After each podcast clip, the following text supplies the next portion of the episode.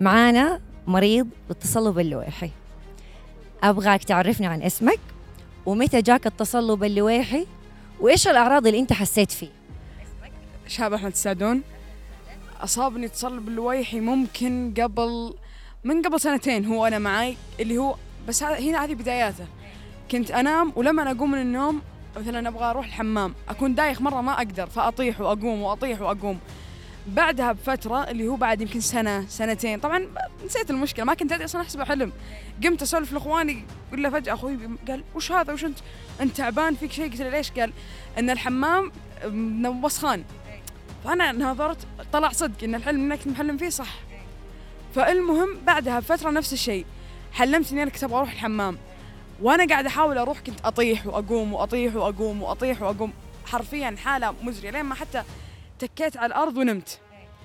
طبعا هذا هذه قبل السالفة اللي هي الأولى. السالفة هذه صارت من قبل سنة سنتين.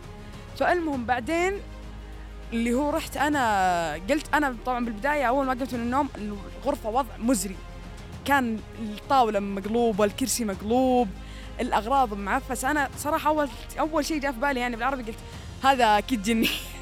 قلت جني قلت مستحيل أنا بسوي كذا وأنا نايم. فالمهم قلت أنا مستحيل أنام في الغرفة هذه أبد. فقالت أمي خلاص بتنام معاي اليوم. قلت لها طيب ما في مشكلة. وأنا قاعد بدأ اللي هو عندي قمت أرتجف وأنا في السرير.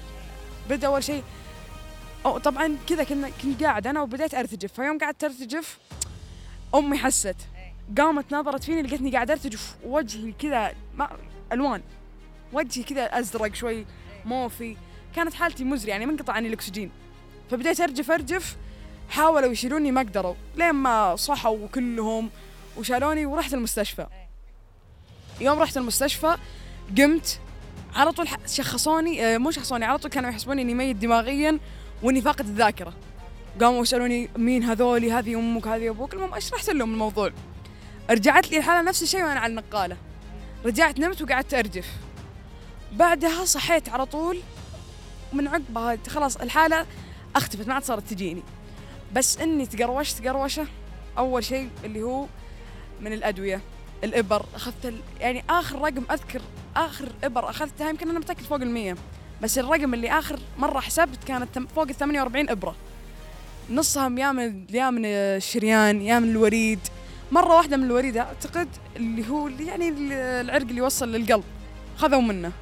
وخزعوا وحاله وفيلم. وكان كنت آخذ علاج ستيرويد من المغرب لين الساعة واحدة بالليل. وأنا قاعد على السرير ما أقدر أتحرك ولا شيء. والأجهزة هنا اللي تقيس الن- النبض وهذه وحالتي حالة. بعدها الحمد لله بفترة طبعا هذه بالبداية جتني مرتين. دخلت المستشفى طلعت من المستشفى أموري زي العسل. رجعت قالوا بنسوي معك فحص بس بنشوف أنت هل هل أعصابك عانت من شيء ولا شيء؟ قلت طيب ما في مشكلة. وأروح ويشيكون على كل شيء. قالوا سليم 100% سليم. بس نحتاج نخليك تحت ال- اللي هو العناية المركزة.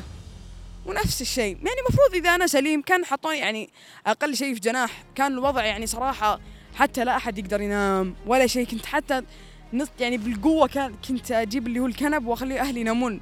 ما- لأن مستحيل أنام في المستشفى والله. ما أموت من الخوف. في لين ما قعدت أسبوعين ما أدري ما خاب حتى ما كانت أسبوعين. زادوا الوقت من عندهم بس ما أدري.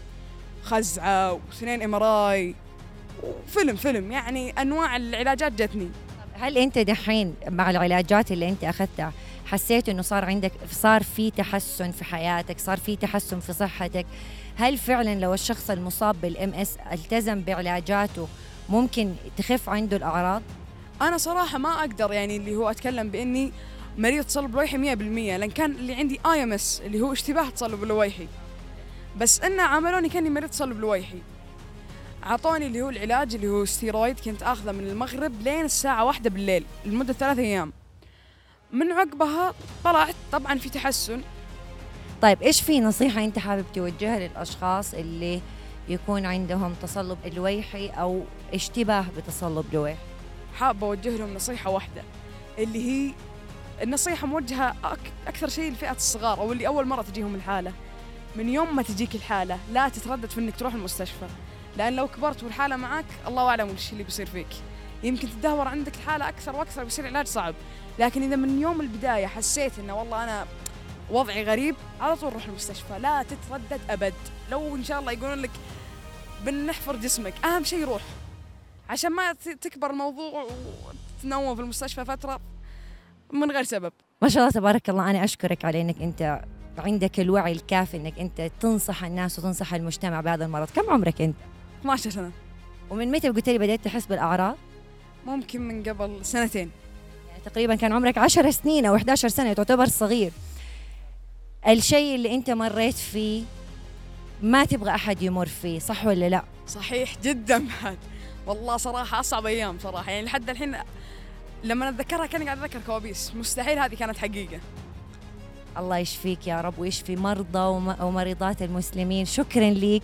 شكرا إنك أنت قبلت تسوي معي هذا اللقاء اللي ما كنا منسقين ولا مرتبين له. عفوا. عفوا.